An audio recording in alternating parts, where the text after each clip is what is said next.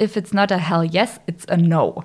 Und ich glaube, ganz viele, egal in welcher Arbeit wir stecken, in welchen familiären Bedingungen etc., wir sagen ganz oft Ja zu Dingen, die wir eigentlich nur 70 Prozent wollen, weil wir glauben, die Gesellschaft erwartet das von uns, weil wir glauben, das macht man halt so, weil wir glauben, es könnte uns weiterbringen und Anerkennung bringen. Aber wenn wir mal ganz ehrlich zu uns selber sind, dann wollen wir das eigentlich nicht wirklich. Schwarz begegnet. Der Soul Talk bei Katharina Pirktl.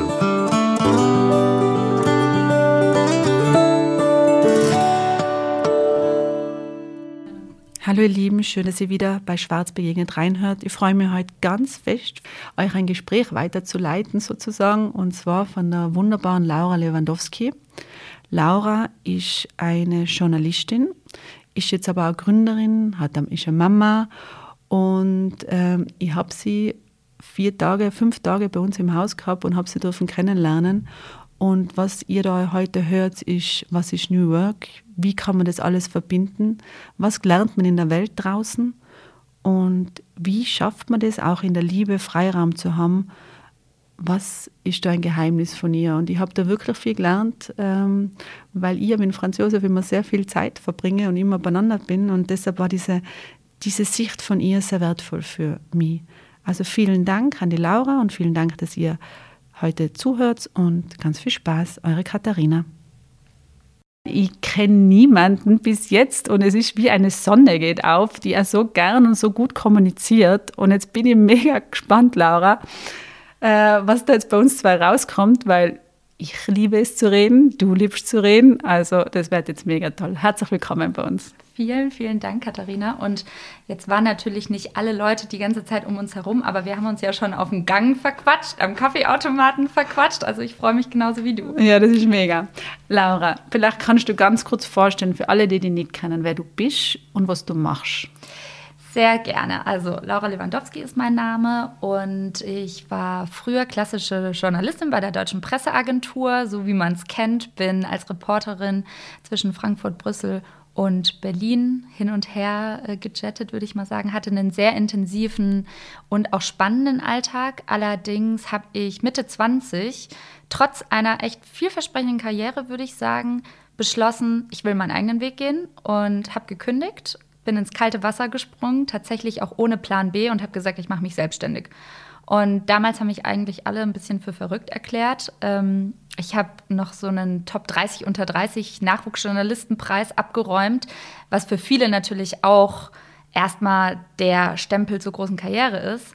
Gerade in der Branche, in der ja jeder eigentlich ein bisschen ums Überleben kämpft. Aber ich habe gesagt, Titel schön und gut. Ich kriege das auch anders hin und vor allem finde ich erstmal raus, was genau ich machen will und wer ich bin. Und heute, das sind jetzt fünf Jahre später, stehe ich an dem Punkt, dass ich mein eigenes Medienunternehmen gegründet habe, was immer so ein bisschen mein Traum war, weil ich wollte unabhängig sein und vor allem meine eigenen Gedanken kommunizieren ohne Zensur. Bedeutet nicht, dass mich jemand zensiert hat, aber natürlich, wenn man in einer Redaktion ist, musst du dich immer mit Leuten abstimmen. Da gibt es allein vom Magazin oder von der Agentur her eine Leitlinie die man fährt. Und ich habe immer gesagt, ich habe so viele Sachen und Gedanken im Kopf, die ich zu Papier bringen will oder natürlich auch ins Internet, dass ich ähm, ja daraus auch was Eigenes starten kann. Und ich habe inzwischen einen Newsletter gegründet, ähm, der einige tausend Unternehmer, Gründerinnen, Startups etc., Creator, Freelancer, Solopreneure anspricht.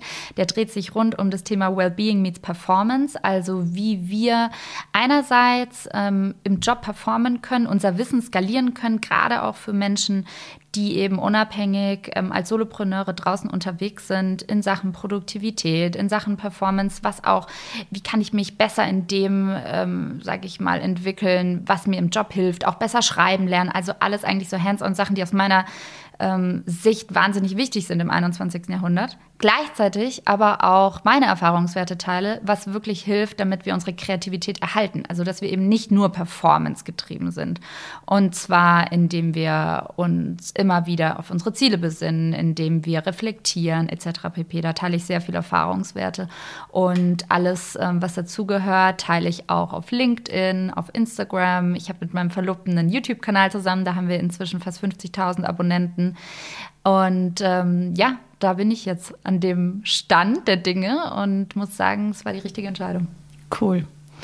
Ähm, wir müssen ein bisschen einreden, weil für die ist das alles so logisch und dein Job ist auch so logisch. Für jemand, für mich, der die äh, klassische Berufe kennt, äh, ist das natürlich immer spannend. Äh, vielleicht kannst du uns, also ich kenne die ja durch das Instagram, muss ich dazu sagen. Also ich habe da irgendjemand hat die verlinkt und dann habe ich ein paar Sachen von dir gelesen und dann hat mir das immer total gefallen. Und dem Slogan, was mir immer schon gefallen hat, was ich faszinierend finde, weil es natürlich auch was ist, was für die vorigen Generationen und vielleicht auch noch für meine Generation schwierig ist. Äh, und das war der Slogan Work uh, Smart, Not Hard. Und das hat mich damals so fasziniert und ich dachte, okay, wie geht das überhaupt? Und da möchte ich jetzt auch gleich einsteigen, weil du dich so viel also mit diesem New Work und so weiter beschäftigst und eben mit diesen, wie kann man alles irgendwie verbinden und wie äh, man spürt bei dir, dass du den Menschen, dass du uns, äh, dass du den Menschen helfen willst, dass sie ein Leben führen, das, äh, das ihnen gut tut. Relativ, welches Leben, das will ich jetzt gar nicht, aber was heißt dieses Work Smart, Not Hard für dich? Ja, das ist eine sehr, sehr gute und auch zugegebenermaßen sehr komplexe Frage.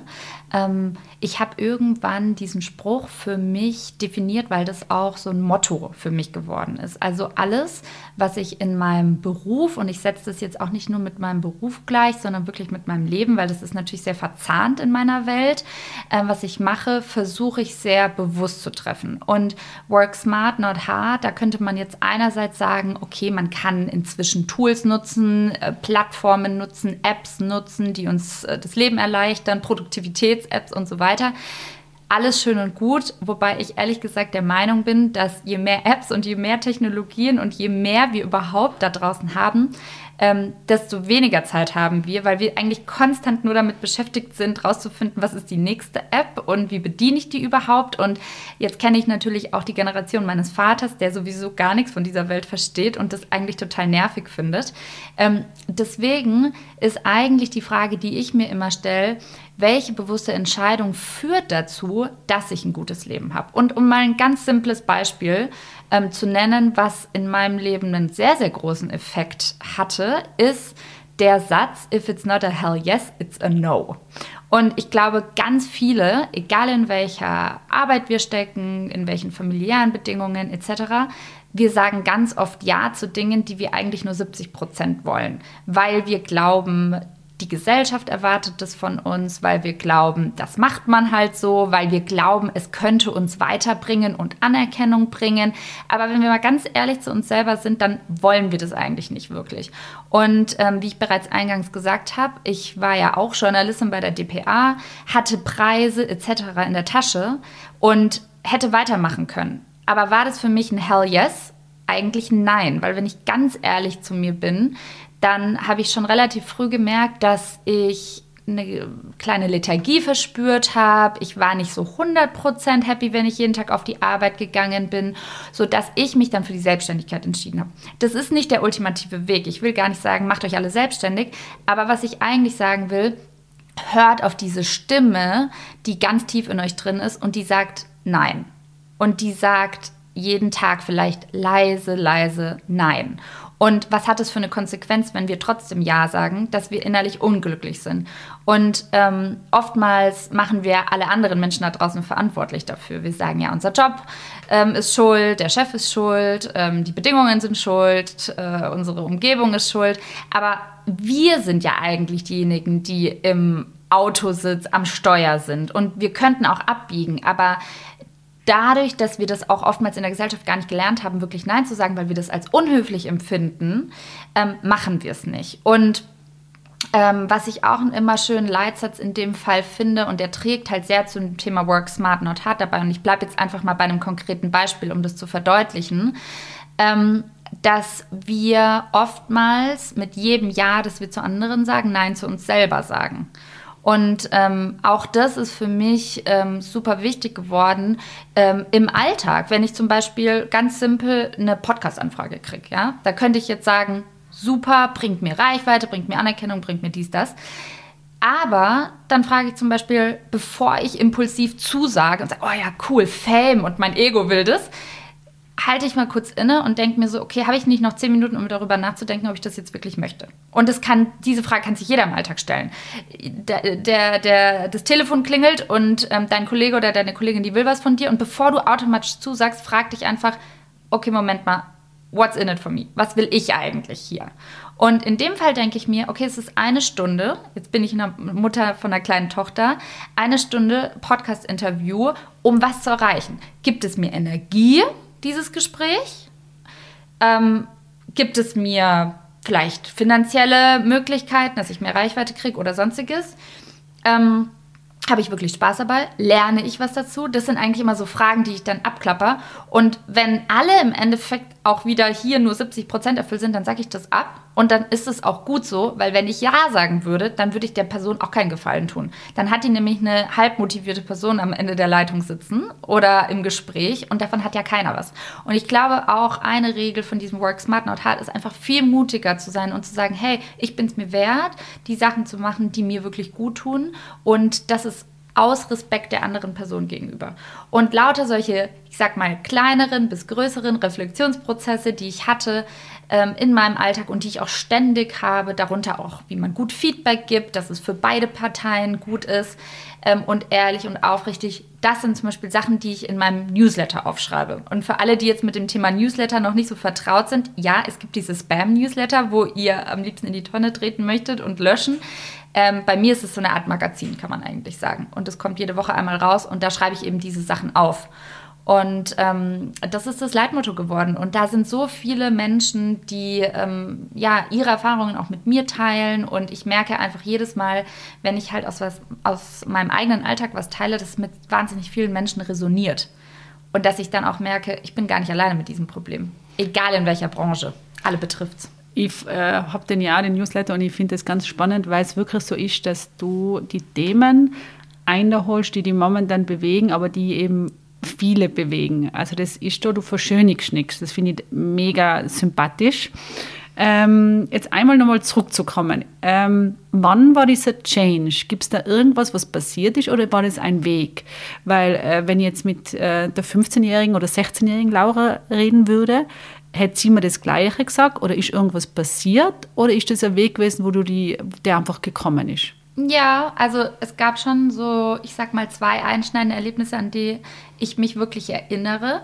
Also wie gesagt, damals DPA, sehr stressiger Job und ich war ja Mitte 20 und ähm, ich mache daraus auch kein Geheimnis, aber ich hatte sechs Jahre meine Periode nicht. Und kein Arzt konnte mir eigentlich sagen, was da passiert ist. Und ich dachte mir so, ach, was soll das, ist halt weg, kann mir keiner helfen, mache ich halt weiter, wie es bisher war. Und dann hat aber meine Mutter ähm, zu mir mit ähm, netter, aber bestimmter Stimme damals gesagt, dein Arbeitspensum und das, was da gerade eigentlich läuft, ich kann da gar nicht mehr zugucken. Also du musst irgendwie einen Meditationskurs besuchen oder was auch immer, aber ich wollte davon halt nichts wissen. Und ich habe dann dementsprechend auch so weitergemacht und ähm, irgendwann habe ich aber auch gemerkt, dass, obwohl ich ja wirklich noch jung war, ähm, ich Schlafstörungen hatte und teilweise, ja, ich, ich hatte alles, was ich brauche, aber ich war trotzdem irgendwie oh, wahnsinnig unruhig innerlich. Und das war eigentlich so der erste Punkt, dass ich gesagt habe, okay, ich probiere mal so einen Meditationskurs aus. Und du musst dir vorstellen, mit 26 in einem Meditationskurs sitzen. Also das Lustige ist, wenn ich jetzt an die Zeit zurückdenke, ich hätte diesen Kurs, glaube ich, ganz anders gemacht. Aber der hat uns jeden Tag Hausaufgaben gegeben. Ich habe nie eine davon gemacht. Aber trotzdem, dieser Kurs hat irgendwas in mir bewegt, weil ich mir plötzlich dachte so, hm, ja, also jedes Mal nach dieser Stunde Meditation schlafe ich irgendwie ein. Äh, mein Körper fährt total runter. Irgendwas macht es. Und dann habe ich mit Yoga angefangen.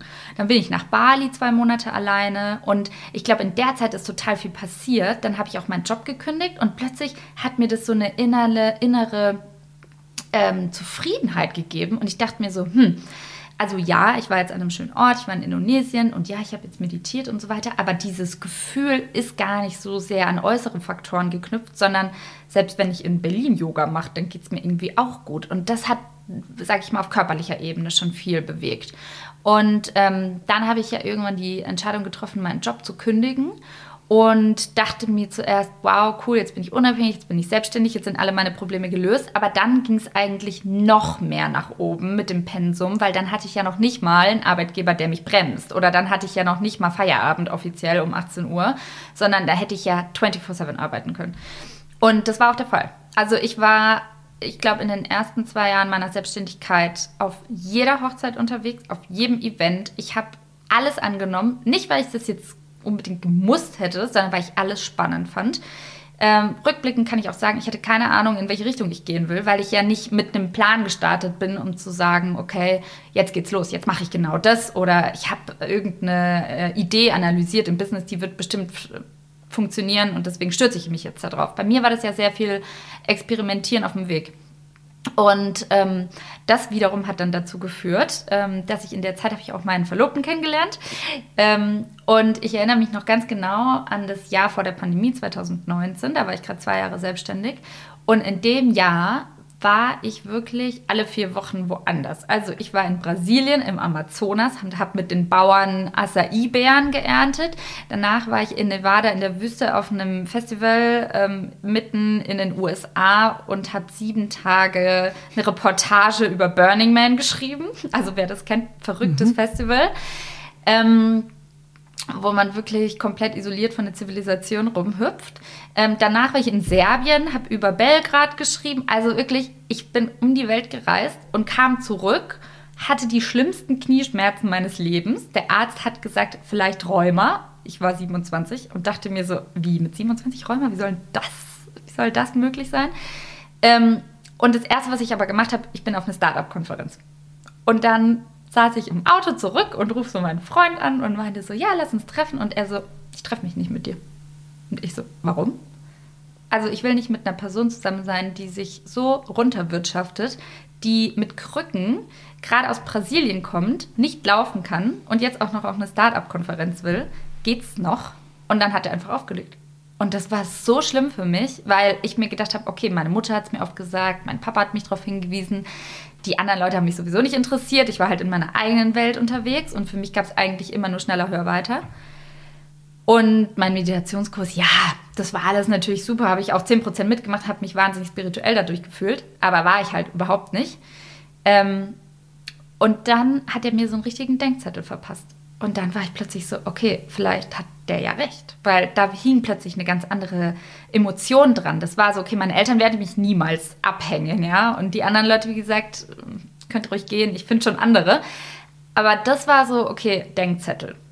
Und dann habe ich mich wirklich ernsthaft mit mir auseinandergesetzt. Dann kam die Pandemie, was eigentlich perfekt zu dem Zeitpunkt war, weil das hat mir echt nochmal so ein richtiges äh, Stoppschild da reingehauen.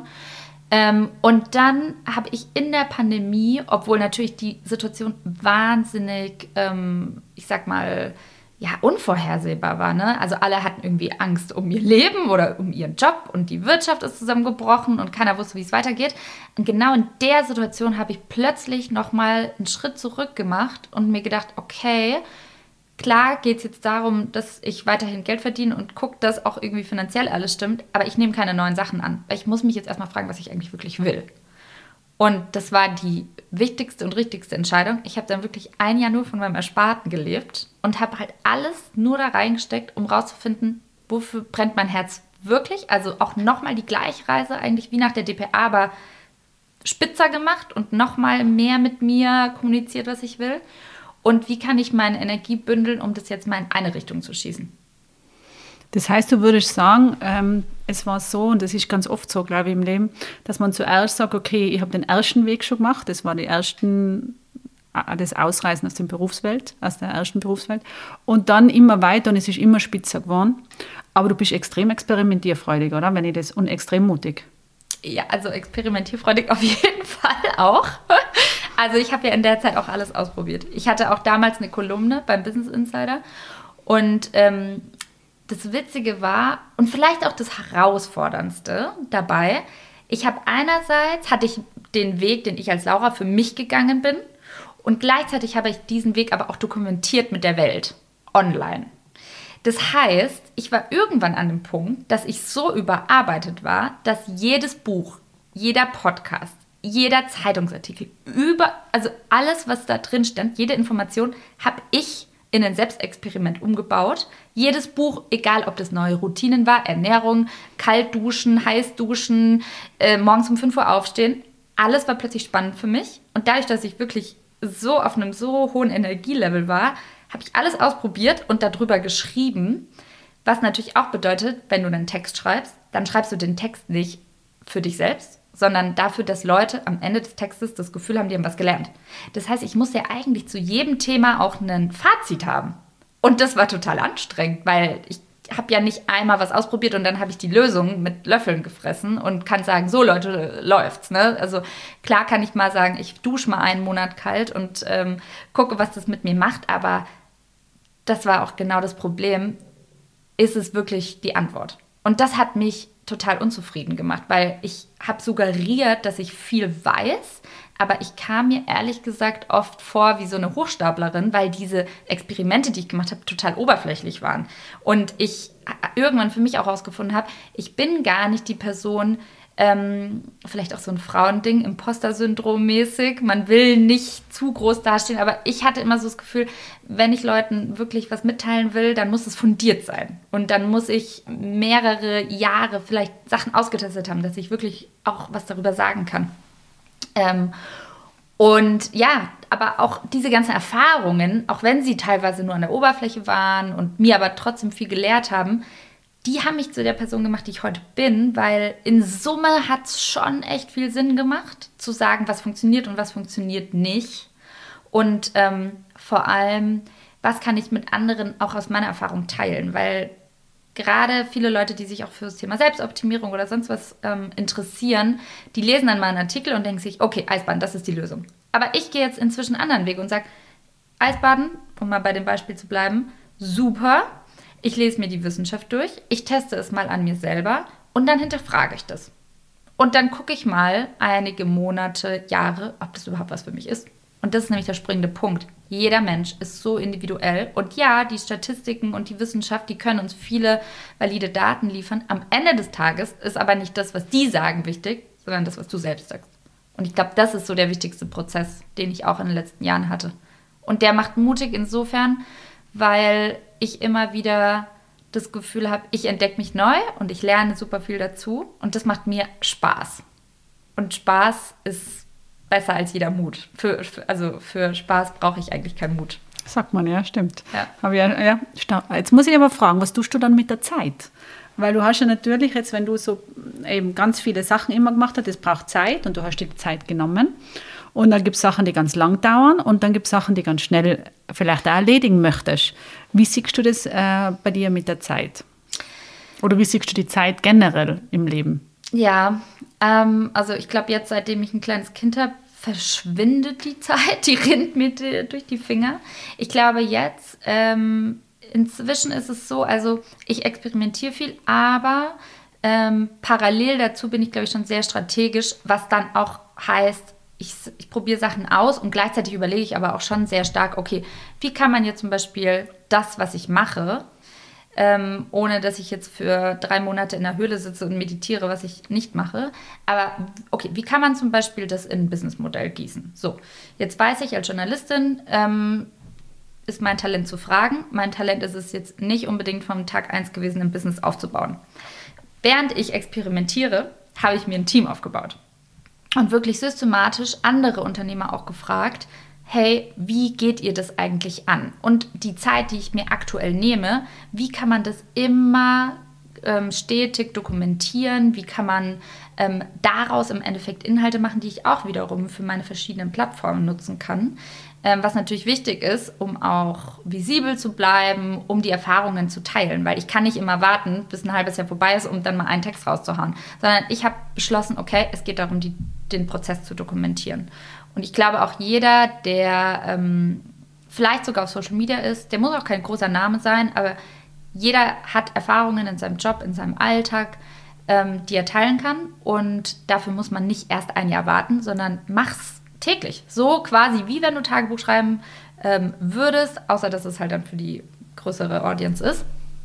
Ähm, aber in dem Fall habe ich dann einfach überlegt, okay, ähm, was macht mir besonders Spaß? Das sind die eben die Dinge ausprobieren, die Dinge testen, darüber berichten und wer kann mir dabei helfen, die zu verbreiten. Und alles, was ich sozusagen nicht 100% gerne mache, dafür habe ich mir Leute gesucht. Und zwar ein Team aus Freelancern aufgebaut. Und dadurch wird die Zeit, um auf deine Frage zurückzukommen, relativ, weil ich nehme mir zwar die Zeit, aber es passiert trotzdem sehr viel.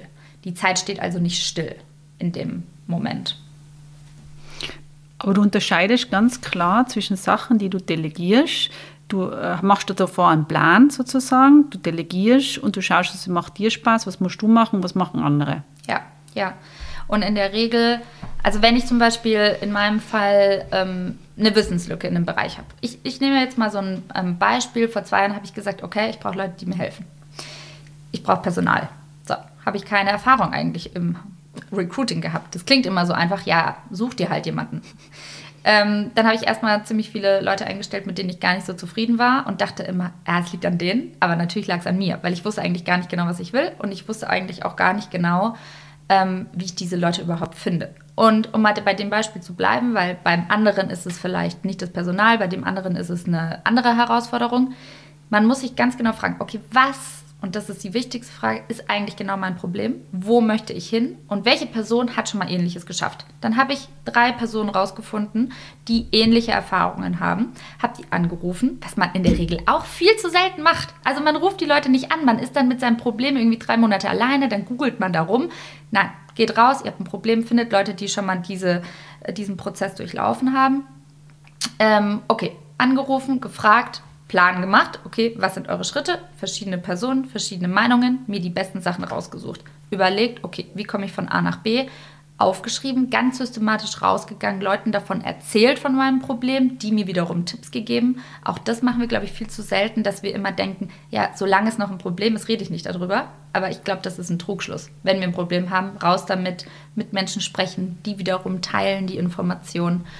Und ähm, ja, und insofern habe ich dann am Ende des Tages wirklich richtig gute Mitarbeiter gefunden, ähm, was aber so nicht möglich gewesen wäre. Und das ist, das klingt jetzt vielleicht nach einem wahnsinnig simplen Prozess und alle, die ein Team haben, denken sich, ja klar, macht man so. Aber manchmal ist es dann nicht das Team, das du suchst, sondern eine andere Unterstützung. Und das kann ja sogar im privaten Umfeld sein. Aber da am, ganz am Anfang wirklich sich selber die Frage stellen, was brauche ich eigentlich? Und die sehr präzise beantworten. Präzision ist Ich meine, als Journalistin äh, stellst du ja anderen Fragen oder hast du jahrelang wahrscheinlich gefallen und du fragst dir aber selber auch ganz viel, oder? Ja. Sehr und viel. Sehr viel. Mhm. Ja. Und ich habe gemerkt, ähm, je präziser die Fragen sind, und da bin ich ein richtiger Nerd geworden. Ein richtiger Nerd. Selbst bei meinem Newsletter. Ich frage mich immer, was will ich eigentlich sagen? Was will ich jetzt in diesen nächsten fünf Minuten Lesezeit beantworten? Welche Frage? Und wenn ich mit meinem Freund auch spreche, wenn wir streiten, okay, was ist eigentlich mein Problem? Also ich bin wirklich ein Freak geworden, wenn es darum geht zu sagen, okay, wir reden hier über irgendwas, aber was will ich eigentlich am Ende dieser Diskussion herausfinden? Oder was will ich in meinem Newsletter wirklich beantworten? Oder wenn ich eine E-Mail schreibe. Ich kriege teilweise E-Mails von anderen Leuten, mega lang, und ganz unten am Text frage ich mich, was wollten die eigentlich von mir? Und ich glaube, das ist so ein Gesellschaftsproblem, dass viele Menschen gar nicht sich diese fünf Minuten nehmen, um rauszufinden, was brauche ich eigentlich? Was will ich wissen?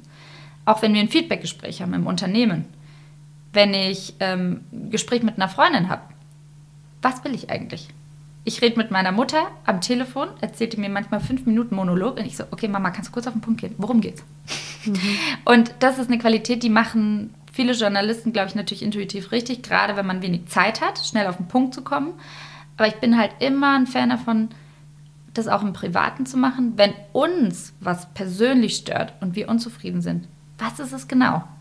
Und dann nachfragen, mit sich selbst im Dialog sein. Was ist es genau, was mich stört? Ah, okay, da komme ich jetzt schon mal dem Ganzen weiter. Aber was ist es genau? Und ich liebe diese Übung. Ich mache es ja auch jeden Tag.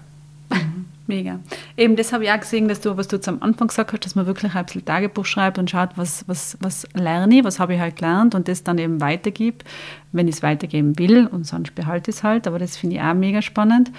Eine Frage, wenn du jetzt sagst, okay, du stellst dir eine Frage und du hast ja eine, eine ganz, ähm, ich sage jetzt einmal ganz eine wunderbar kleine Familie, die du selber jetzt gegründet hast. Ähm, dein Papa habe ich auch schon kennenlernen dürfen, ja. aber jetzt rede ich von deiner Tochter und von Simon. Ähm, welche Fragen stellst du da dann da? Weil die wirst du wahrscheinlich auch stellen, wie sollte diese Beziehung sein und wie sollte deine Familie in Zukunft ausschauen? Wie siehst du Familie und wie möchtest du das haben? Voll die interessante Frage. Also wir reden auch darüber total viel, zum Beispiel auch über das Thema Beziehung. Ähm, und zwar sind wir beide sehr große Freigeister, würde ich sagen. Also wir haben uns getroffen, aber es war schon immer so, dass wir eigentlich aus total unabhängigen Verhältnissen kamen und dann haben wir uns getroffen. Und ähm, ich glaube, so am Anfang unserer Beziehung haben wir auch wahnsinnig oft getrennt Urlaub gemacht. Und gerade so in den ersten Jahren kleben ja viele total zusammen wie Pech und Schwefel. Ähm, aber ich habe zum Beispiel gemerkt, ich brauche halt diesen Freiraum total und er auch. Und ich glaube zum Beispiel, ich bin eine bessere Partnerin, wenn ich nicht die ganze Zeit nur mit jemandem zusammenhänge. Ganz einfach, ähm, ich vergleiche das manchmal wie so ein Mülleimer. Wenn ich die ganze Zeit nur was draufwerfe und den nie ausleere, das heißt in dem Fall, wenn ich die ganze Zeit mit meinen Gedanken mich im Kreis drehe und nie so das Gefühl habe, ich bin alleine und kann mal durchdenken, was da dauernd los ist in meinem Kopf, dann quillt es irgendwann über. Und dann kann ich auch nicht mehr so gut zuhören, dann kann ich auch nicht mehr so präsent sein. Und jetzt ist es natürlich mit einer Familie nochmal ein ganz anderes Konzept, weil wir haben ein kleines Baby, natürlich kümmern wir uns die ganze Zeit darum. Aber wir haben schon auch von vornherein ähm, gesagt, dass wir uns als Paar, als Eltern mit unserer Tochter immer wieder ähm, Auszeiten nehmen, dass jeder sagt, okay, wir systematisieren das jetzt, so blöd es auch klingt, muss man halt als Familie Routinen schaffen. Ähm, du gehst heute vier Stunden mit ihr, ähm, ich gehe morgen vier Stunden mit ihr, jeder macht Zeit alleine. Jetzt waren wir zum Beispiel gerade in Thailand.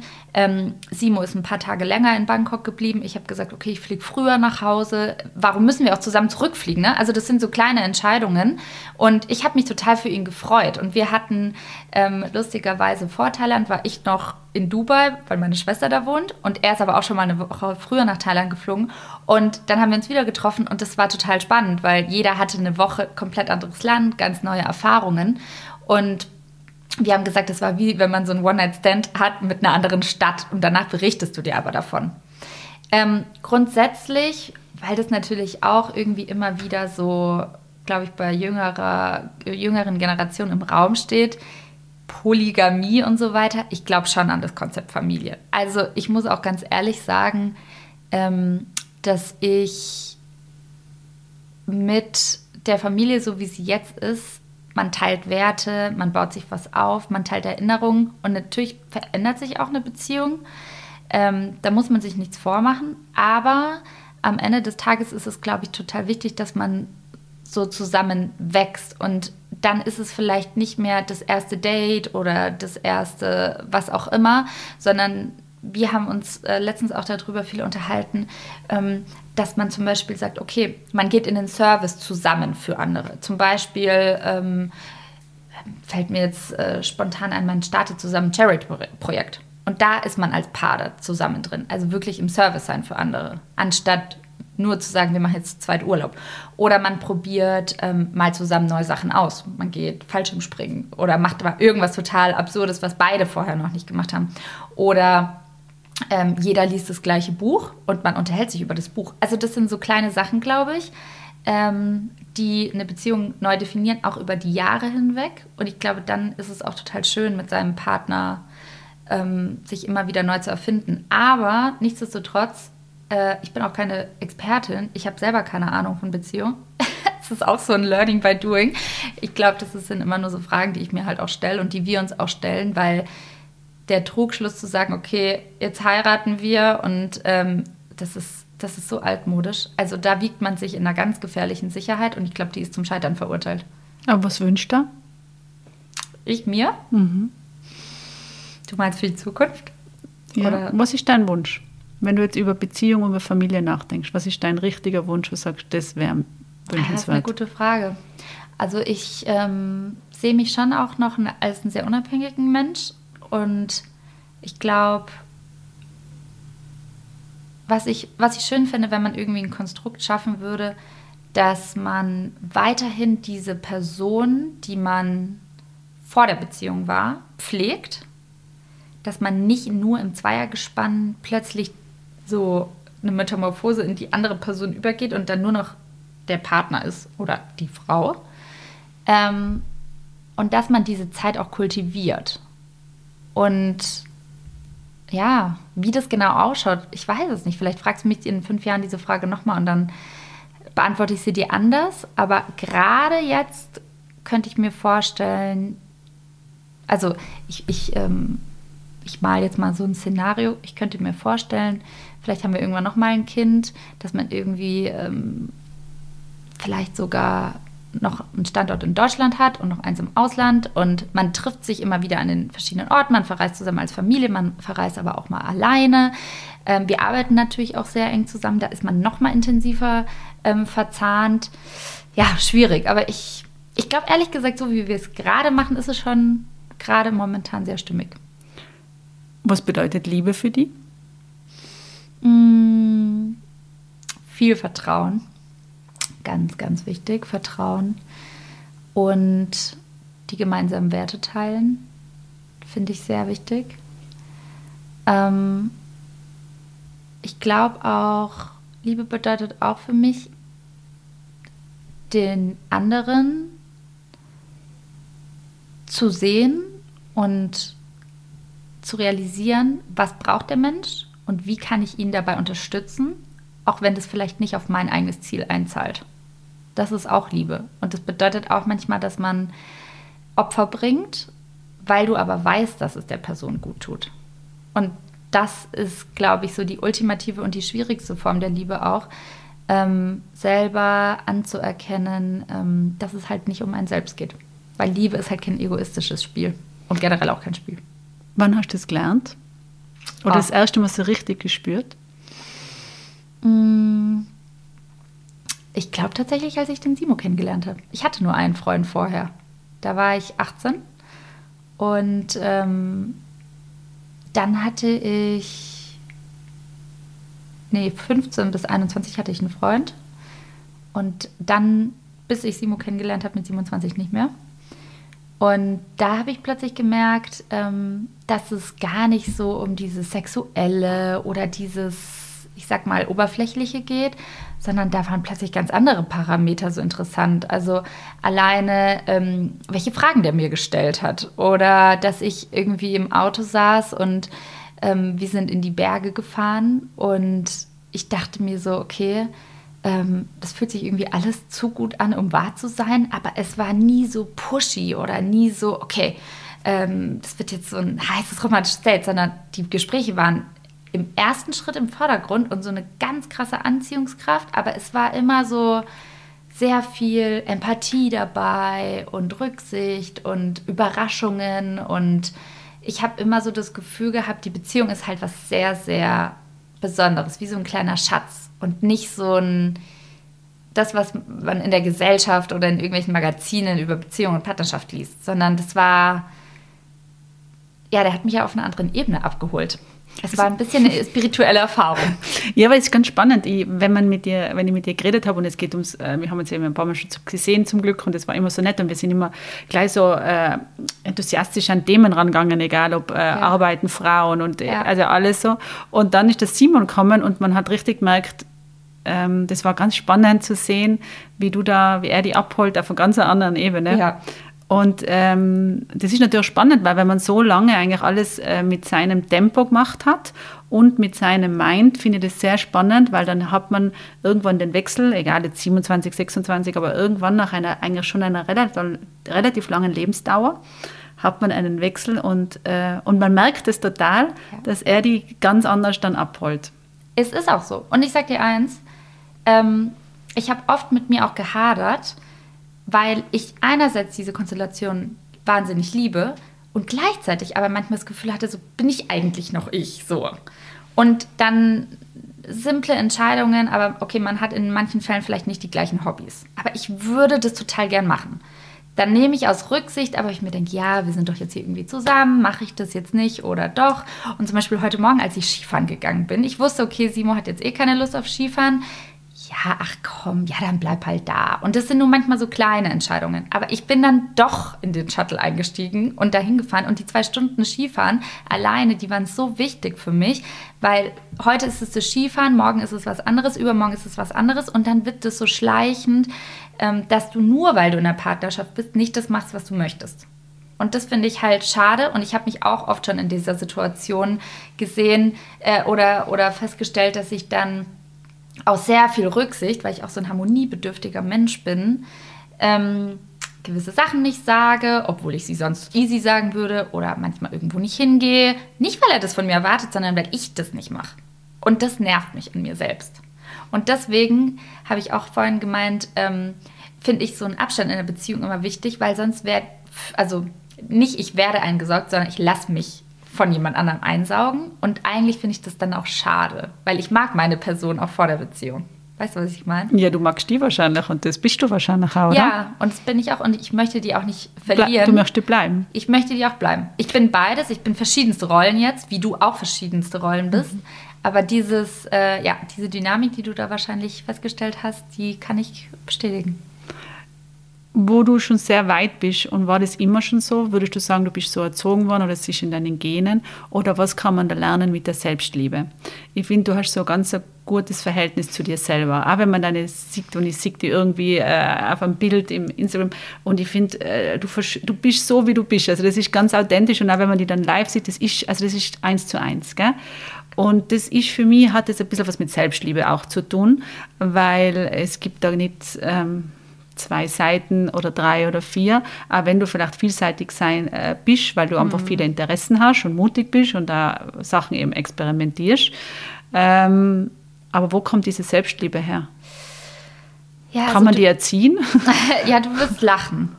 Das Selbstliebe ist ja ein sehr großes Wort. Und ich habe jetzt mit meiner Mutter, die in dieser äh, Frage eine wichtige Rolle spielt, weil die ist nämlich Coach. Aber jetzt nicht irgendwie erst seit kurzem, sondern schon seit über 30 Jahren. Ähm, und ich glaube, so ein bisschen habe ich das mit der Muttermilch auch aufgesaugt, weil wir können nie übers Wetter sprechen. Es endet immer in irgendwelchen tiefgehenden Gesprächen. Manchmal sage ich sogar zu ihr am Telefon, boah Mama, bitte frag mich doch einfach mal, wie gerade in Berlin, ob es regnet oder die Sonne scheint, weil das ist schon wieder so intensiv und nach 20 Minuten Telefonat bin ich müde. Nichtsdestotrotz liebe ich's. Ähm, und ich glaube, die hat mir das schon früh eingetrichtert, wahrscheinlich, als ich noch gar nichts verstanden habe. Aber, du wirst lachen, Stichwort Selbstliebe, habe ich letztens zu ihr gesagt, ach, Mama, ich glaube zwar schon, dass ich weiß, wie es ist, sich selbst zu lieben, aber oftmals mache ich es irgendwie trotzdem nicht. Oder man macht Sachen, du weißt, das tut dir nicht gut und du machst es aber trotzdem. Und Stichwort hinterfragen. Dann oder Nein ich, sagen. Genau, oder dann, ne, also ich rede hier, als ob ich es alles weiß, aber ich habe auch selber keine Ahnung, ne? Also mal mehr, mal weniger, trotz, zumindest habe ich es auf dem Schirm. Ähm, aber ich glaube, ähm, Selbstliebe nach außen oder vielleicht was du auch wahrnimmst, vielen Dank auch für die schönen Worte, ähm, ist erstmal halt sehr authentisch sein. Und ich glaube, diese Authentizität bedeutet, es sich eingestehen, ähm, ich bin so, wie ich bin und das teile ich jetzt. Und ich glaube, das ist auch so oftmals auf Social Media. Viele sind nicht die, die sie von sich geben, sondern die wollen nicht angreifbar sein, die wollen nicht das sein, die wollen nicht das sein. Und ich glaube, ich bin da halt relativ ungefiltert und sage halt, okay, das läuft schief und das läuft gut. Und ich bin halt, wie ich bin. Also ich denke nicht darüber nach, ist es Social Media oder ähm, bin ich jetzt gerade live. Und ich meine, auch die Sachen, die ich hier erzähle, vor dem Gespräch. Ich habe keine Ahnung, was da jetzt rauskommt aus meinem Mund. Und ähm, ich habe auch das Gefühl, wir sitzen hier in einem Raum und nicht, dass uns vielleicht irgendwann jemals jemand zuhört. Ähm, und die Selbstliebe ist ähm, mal mehr, mal weniger. Bin ich auch mhm. ganz ehrlich. Also es gibt auch äh, Aber du hast sie auf dem Schirm. Ich habe sie auf dem Schirm. Ich übe es zumindest. Und ich finde auch die äh, Sprüche von der Laura Marlina Seiler, die ihr im Gang hängen habt, so schön. Und ich laufe jeden Tag gerade mit dem Simo da dran vorbei. Und der eine, der ist so lieber Körper. Vielen Dank, ähm, dass mhm. du so mhm. bist, wie du bist. Also vielleicht kann man den nochmal irgendwo teilen. Mhm. Er ist wunderschön, hat die Laura äh, echt schön gesagt. Und da haben wir gesagt, okay, anstelle des Vaterunsers müssen wir eigentlich jeden Abend der Alma sowas vorlesen, unserer Tochter. Und ich glaube, wenn man solche Sachen sieht und das immer wieder praktiziert, praktiziert, das ist auch Selbstliebe. Was mir auch vorkommt und das, was bedeutet für die Lernen, du lernst gerne, du hast ja äh, immer wieder äh, eben mit Menschen Interviews, die dich wahrscheinlich auch interessieren mhm. oder so Mentoren und so weiter. Und du lehrst aber auch gerne. Also das findet man auch. Also im Newsletter ist wirklich ein Mehrwert. Das freut mich. Und das ist ja das Lernen, also das Lehren und das Lernen. Äh, wie wichtig war das in deinem Leben? War das Wichtigste. Also alles. Ich, ich saug das auf wie ein Schwamm. Das hat aber auch schon so jobbedingt angefangen. Ähm, mein Papa, der hat ja einen Schrott- und Metallhandel gehabt. Hm. Und da war eigentlich ein ganz anderer Weg mal im Raum gestanden. Aber ich war damals schon äh, im Deutschunterricht. Ich war heiß auf Geschichten. Ne? Also diese ganzen Gedichtsanalysen habe ich irgendwie, ja, macht man halt. Aber Geschichten schreiben war schon immer meins. Und ich habe damals ähm, mit 17, 18 meinen ersten Job als Reporterin, Praktikum bei einer Zeitung angefangen. Und auch da habe ich ständig gefragt, weil ich lernen wollte, weil ich alles lernen wollte. Ich habe Politiker gefragt über irgendwelche Sachen, mit denen ich nie wieder in Berührung gekommen bin, aber ich wollte es verstehen, ich wollte es lernen.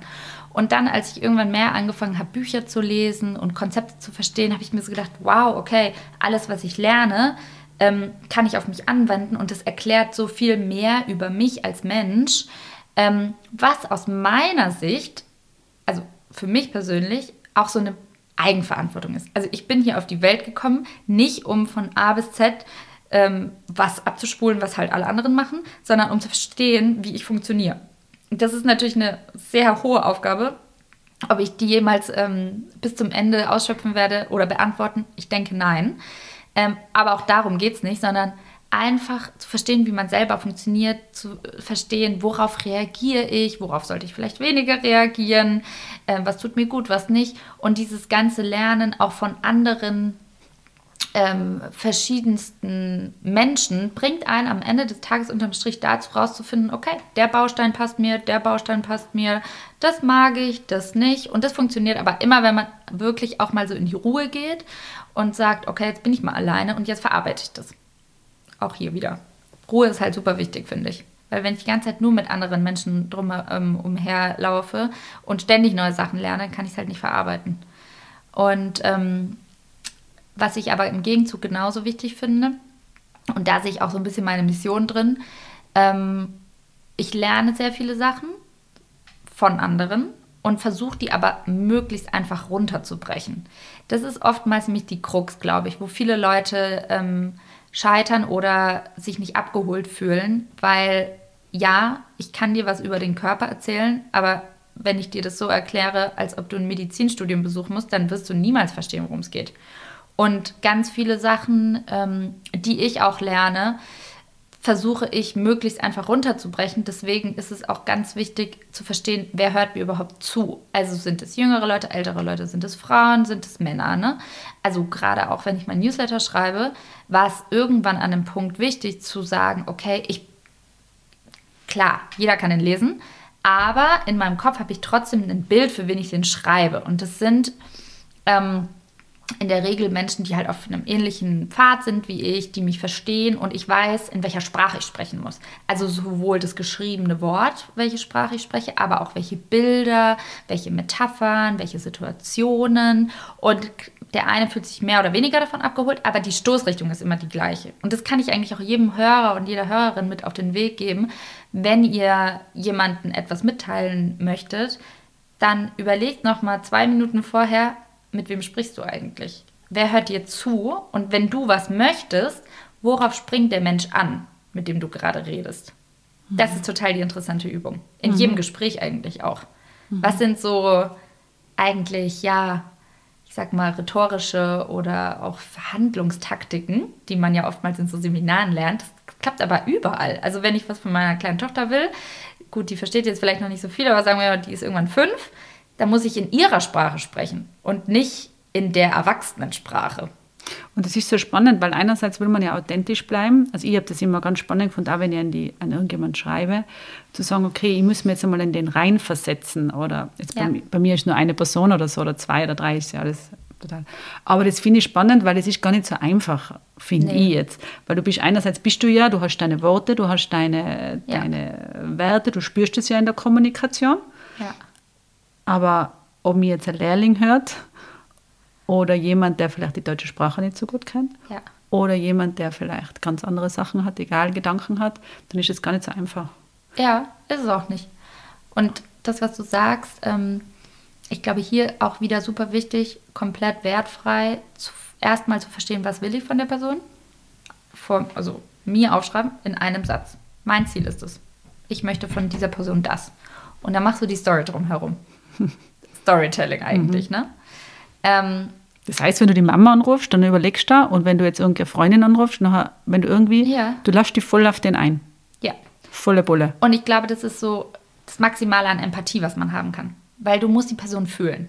Du musst auch in einem Dialog zum Beispiel, ich, ich weiß noch ein, eine Situation, da war ich bei der Deutschen Presseagentur. Ähm, da war gerade die Finanzkrise in Griechenland. Und mein Chef hat mir gesagt, damals war ich in Frankfurt stationiert und Offenbach ist ein Stadtteil von Frankfurt und da leben prozentual gesehen die meisten Griechen in Deutschland. Es war ein furchtbarer, verregneter Tag. Es war super kalt und mein Chef hat mir gesagt, okay Laura, es ist jetzt 9 Uhr. Die Meldung kam gerade, äh, die griechischen Banken sind bankrott, man kann irgendwie kein Geld mehr abheben. Bitte fahr mal nach Offenbach und sprech mal mit den Griechen, wie es der Familie da in, in Griechenland geht.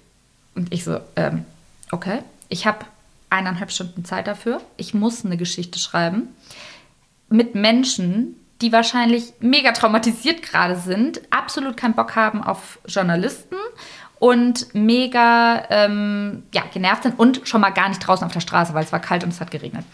Okay, ich bin in die S-Bahn gestiegen. Ich dachte mir so, okay, wie mache ich denn das jetzt? Weil es gibt nur eine Option, ich brauche eine Geschichte, sonst kriege ich Stress.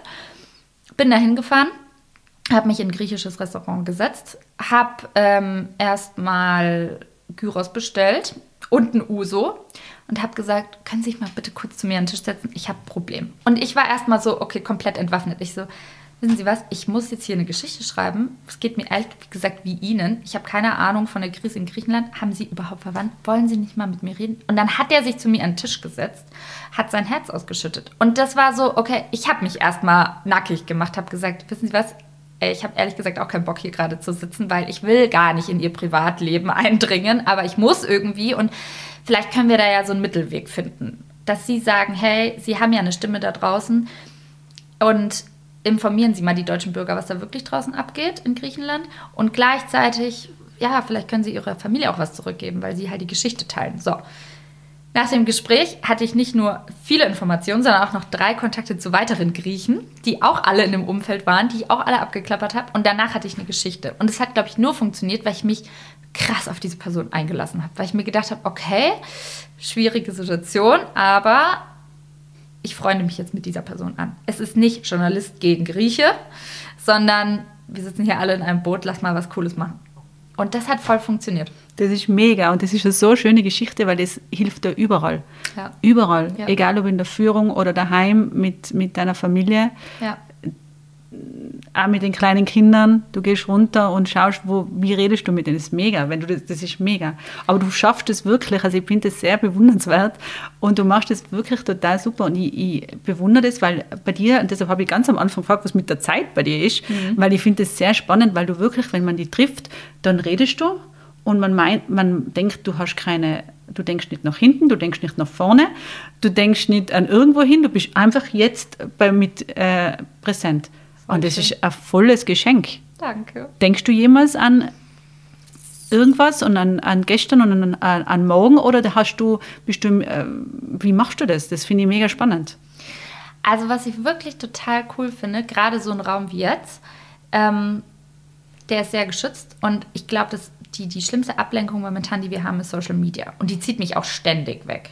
Und ich versuche, einen sehr verantwortungsvollen Umgang mit meinem Handy zu haben, worin ich auch kläglich jeden Tag scheitere, aber zumindest habe ich es auf dem Schirm und das sollte jeder, glaube ich, da draußen versuchen. Ich kann übrigens eine App empfehlen, die ich neuerdings auf dem Handy habe. Habe hab ich von deinem One Sec. habe ich runtergeladen, nachdem Ist du gut, das, oder? ja mega, nachdem du das ähm, Ja. gepostet, also halt geschickt hast, im Ja. Newsletter war das drinnen bei dir. Sec. Mhm. Kann dir vielleicht in den Shownotes verlinken. Die das ist, ist super, ja.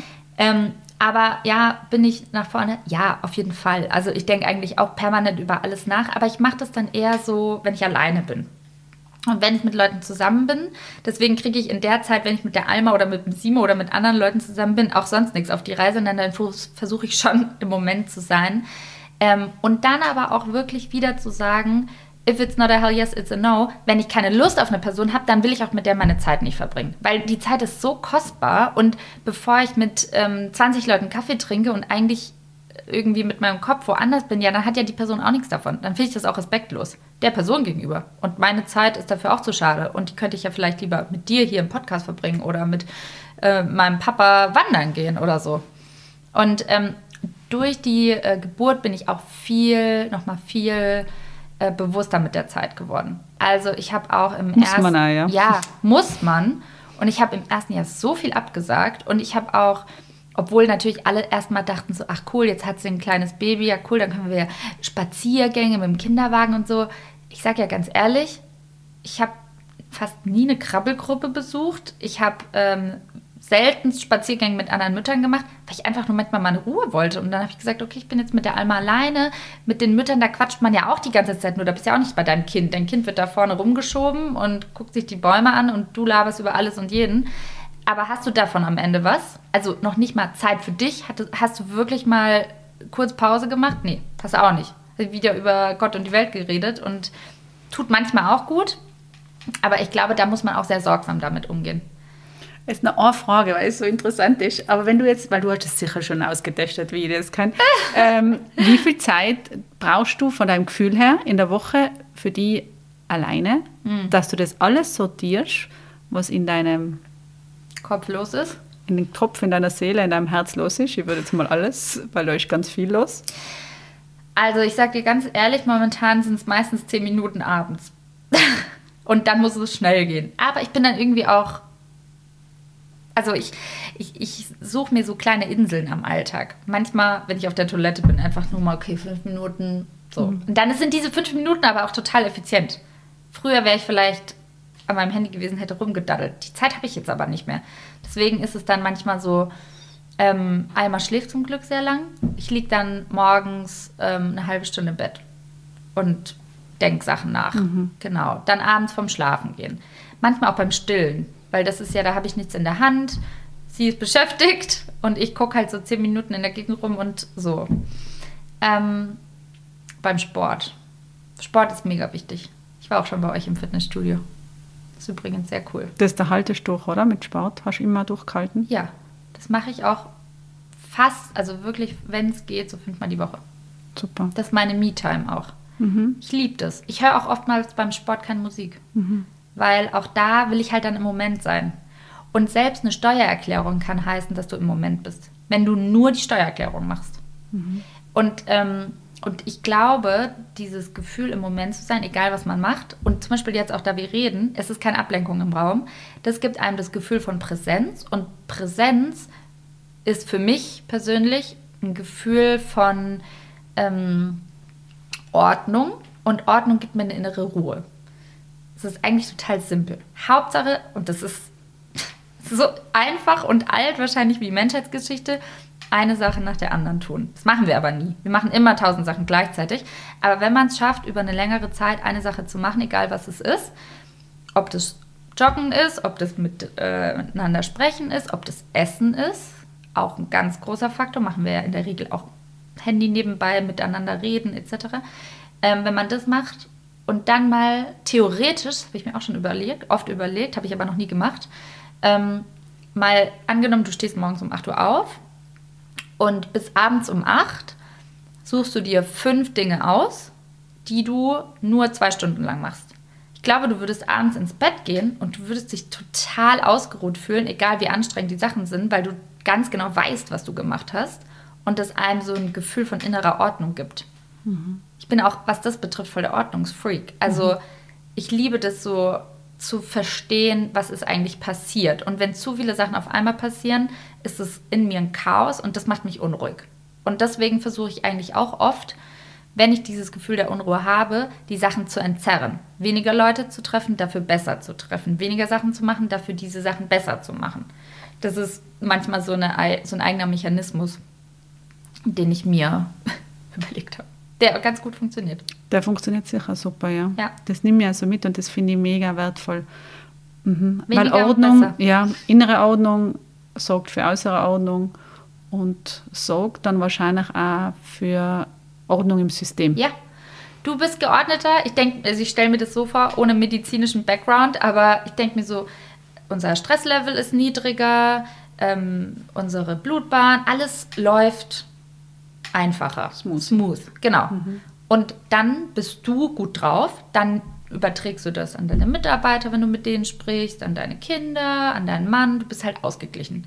Und viele denken halt, okay, ich muss dazu an einen bestimmten Ort fahren. Und klar, das hilft mit Sicherheit für so ein Reset, aber theoretisch würde es auch jeden Tag gehen. Also theoretisch würde es auch auf der Arbeit gehen, wenn man sich eben aus Selbstliebe, wo wir eigentlich wieder beim Thema sind, sagt, ich nehme nur eine bestimmte Anzahl an Projekten an.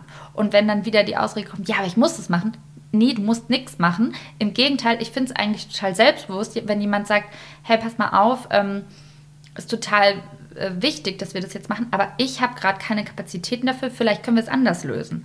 Und hey, wenn mir das, also ich bin Chef oder Chefin und mir würde das jemand sagen, dann würde ich denken so, okay, krass, also der nimmt voll Eigenverantwortung und ist aber auch lösungsorientiert. Ist ja jetzt nicht so, nee, ich habe keine Zeit, ich will das nicht, macht es mir zu viel, sondern pass mal auf, ich habe das Gefühl, meine Kapazitäten sind gerade voll. Ich weiß, wenn ich das Projekt noch annehme, dann werde ich es auch nicht gut machen. Das wäre eigentlich schade, weil dann würden wir wahnsinnig viel Geld und Zeit verschleudern. Können wir es nicht irgendwie anders hinkriegen? Oder ähm, können wir es nicht so machen, dass ich bei dem anderen Projekt mich ein bisschen mehr rausziehe, wenn das Priorität hat? Also, was würdest du da als Chefin sagen? Wunderbar. Funktioniert aber in allen Beziehungen so. Genau. Auch in der Auch Partnerschaft. daheim, überall. Ja. Zu sagen, okay, Genau. diese Kommunikation hilft voll. A und O. Und aber auch hier wieder, also jetzt wiederhole ich mich schon, aber was will ich eigentlich? Ne? Will ich jetzt gerade mehr Ruhe? Will ich mehr Anerkennung? Will ich mehr was auch immer? Und das muss man sich halt immer selber fragen. Und ich glaube, dieses Fragen stellen, auf den Punkt, destillieren, worum geht es mir, das ist halt das Schwierigste und gleichzeitig das Wichtigste. das sichtbar machen für sich selber. Genau. Ich finde, das ist immer so äh, interessant, weil oft ist schon das nicht klar, aber das muss man, man muss sich manchmal selber sichtbar machen, was man wirklich will. Ja. Und wenn ich das sichtbar von mir habe, im Geistigen, dann kann ich es, dann kann ich's, dann strahle ich es dann gar länger aus und so weiter. Ja. Mega.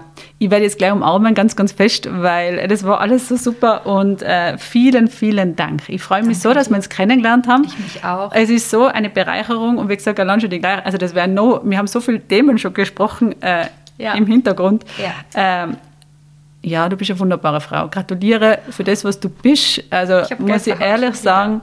Und das ist echt eine Bereicherung und äh, es ist schön, wenn solche Menschen sichtbar nach außen gehen und äh, weil sie uns helfen und äh, Mentoren sind. Und solche braucht man, glaube ich, ganz oft. Wir brauchen viele Menschen, äh, die ähm, sich trauen ähm, zu sagen, wie es ihnen geht, wie sie es machen, weil wir, glaube ich, nur überleben können, wenn wir uns gegenseitig helfen und das ist eine Hilfestellung. Also vielen Dank für deine Zeit, dass du das extra gemacht hast. Ich weiß es sehr zu schätzen und äh, ich freue mich, dass du da bist bei uns. Danke. Danke. Danke, danke. Ich kann alles nur an dich zurückgeben.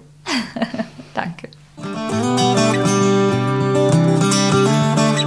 Ihr Lieben, ich hoffe, ihr freut euch genauso wie ich über dieses wunderbares Gespräch und über diese Folge. Bevor ich mich verabschiede, bleibt bitte ganz kurz da dran. Ich habe noch was für euch. Werbung. Hallo, ich bin die Katrin und ich bin da im Alpenrisser Schwarz in der Lohnverrechnung tätig. Ich darf euch heute mein persönliches Lieblingsplatzl da im Alpenrisser Schwarz vorstellen. Erstens ein Saunagang in meiner Lieblingssauna, die Bergseesauna. Danach schnapp ich mir einen Tee vom Teehaus und dann geht's in meinen absoluten Lieblingsruheraum, der Weitblickruheraum. Für mehr Einblicke in unser Saunadorf schaut doch gern auf unserer Alpenresort Schwarz Instagram-Seite vorbei. Wir freuen uns auf euch. Werbung Ende. Vielen Dank, dass ihr heute mit dabei wart. Folgt uns, dem Alpenresort Schwarz, doch gerne auf Facebook, Instagram und TikTok. Falls ihr Themenvorschläge, Fragen oder Feedback für uns habt, bitte schickt es uns gerne an podcast.schwarz.at. Und was uns auch mega freuen würde, wenn es unseren Podcast bewertet, äh, das wäre wirklich ein Geschenk für uns. Ein Blumenstrauß. Liebe Grüße, eure Katharina.